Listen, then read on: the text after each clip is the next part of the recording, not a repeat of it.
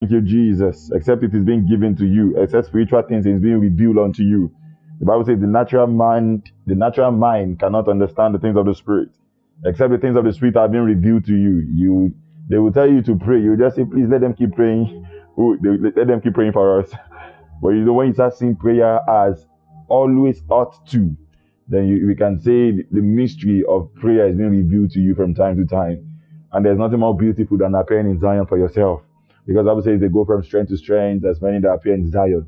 And then when you come and appear in the presence of God, our strength is being renewed. We'll keep depending on God. In fact, prayer is depending on God. Prayer is depending on God.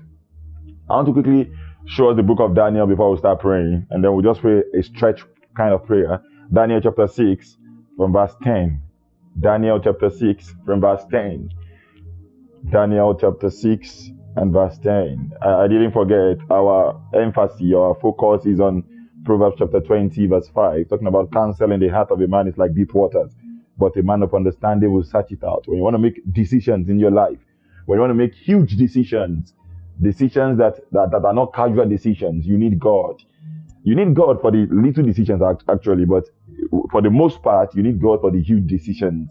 So the book of Proverbs says decisions in quotes, counsel in quotes, purpose in quotes, direction in quotes, in the heart of a man is like deep waters, but only a man of understanding will search it out. How can that man search it out? The technology for searching it out is prayer. So prayer is that instrument, is that technology that any man of understanding uses to draw out counsel from his belly. And the Bible even talks about out of your belly shall flow rivers of living water.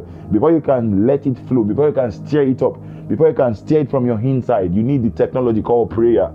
So prayer is that tool, that technology you use to draw counsel from your from your belly, to draw counsel like deep waters on your inside. So Daniel chapter 6, verse 10 says, Daniel always prayed to God three times every day. Three times every day, he bowed down on his knees to pray and praise God. Even though Daniel heard the new law, he went to his house to pray. He went up to the upper room of his house and opened the window that faced towards Jerusalem. Then Daniel bowed down on his knees and prayed just as he has always done. Daniel is a man of prayer. You see, oh, Father, we thank you. Thank you, Holy Ghost. The Bible says, even though Daniel heard the new law, what is the new law? In our time like this, the new law is no church must open or you must not go to church. But does that stop you from praying? No. So that they ask you not to go to the building called church did not say or doesn't mean you should stop communing with God the church, you know, this is the time when we really, really appreciate the fact that we, we are the church and not the building. Jesus didn't prophesy to the building, to a structure, when he said, Thou art Simon, uh, thou art Peter, and upon this rock will I build my church. He wasn't saying, he wasn't talking about the location. In fact, Jesus said it in John chapter 4, verse 24. He says, God is spirit. And those that must worship him must worship him in spirit and in truth. Thank you, Holy Spirit. In fact, that context of that verse is really, really valid in our time. Because Jesus said, You no longer go to Jerusalem, you no longer go here, you no longer go there, because the hour cometh, and now is the time when the true worshippers will worship God in spirit and in truth. So no longer you don't have to go to a location in court before you can worship. So Daniel chapter 6, verse 10 says, Daniel always pray to God three times a day. Now, they don't hold service in the time of Daniel three times every day, but yet he prayed every day. So if your spiritual life before they say church should not open or before avoid social distancing came into into or practice social distancing came into play, if your spiritual life has been based on just church, Sunday church, you'll be affected in this season.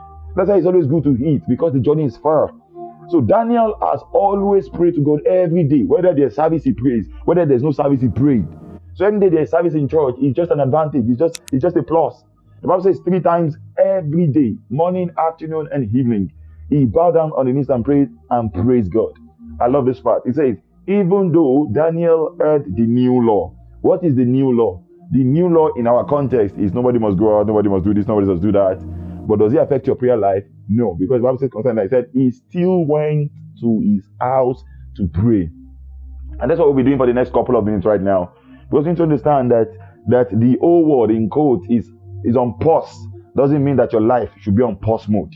Wow, that's really even awesome. I should say it again. That your world is, is on pause right now does not mean that your destiny should be on pause. Your destiny is not subjected to what's going on in the world. In fact, the Bible says you are in the world, but you are not of the world. In fact, another Bible says, whatsoever is born of God overcomes the world. So your spiritual life shouldn't be based on whether there's service in church or whether they, they tell people to go out or not. Daniel always prayed to God three times every day. Three times every day. I'm still trusting God that He will help us to come to a place and a time whereby we will all be praying three times every day. so, want to pray. So, I, I just have to open our eyes to this place to make us understand that prayer is not negotiable.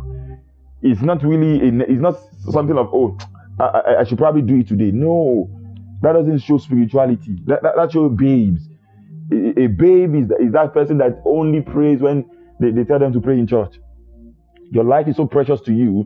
In fact, if you are thinking kingdom, if you are thinking the whole world, if you are thinking of taking your land for Christ, if you are thinking of being a blessing to people, you need to stop living for just yourself. And living for yourself, maybe 10 minutes prayer every day will work. But if you are not living for yourself, then you shouldn't be satisfied with 30 minutes every day. 30 minutes should be stopped, should, should be small to you right now. Why am I saying all of these things? It's just to make you understand that in the season we are right now, the, the, the subject of prayer cannot be overemphasized.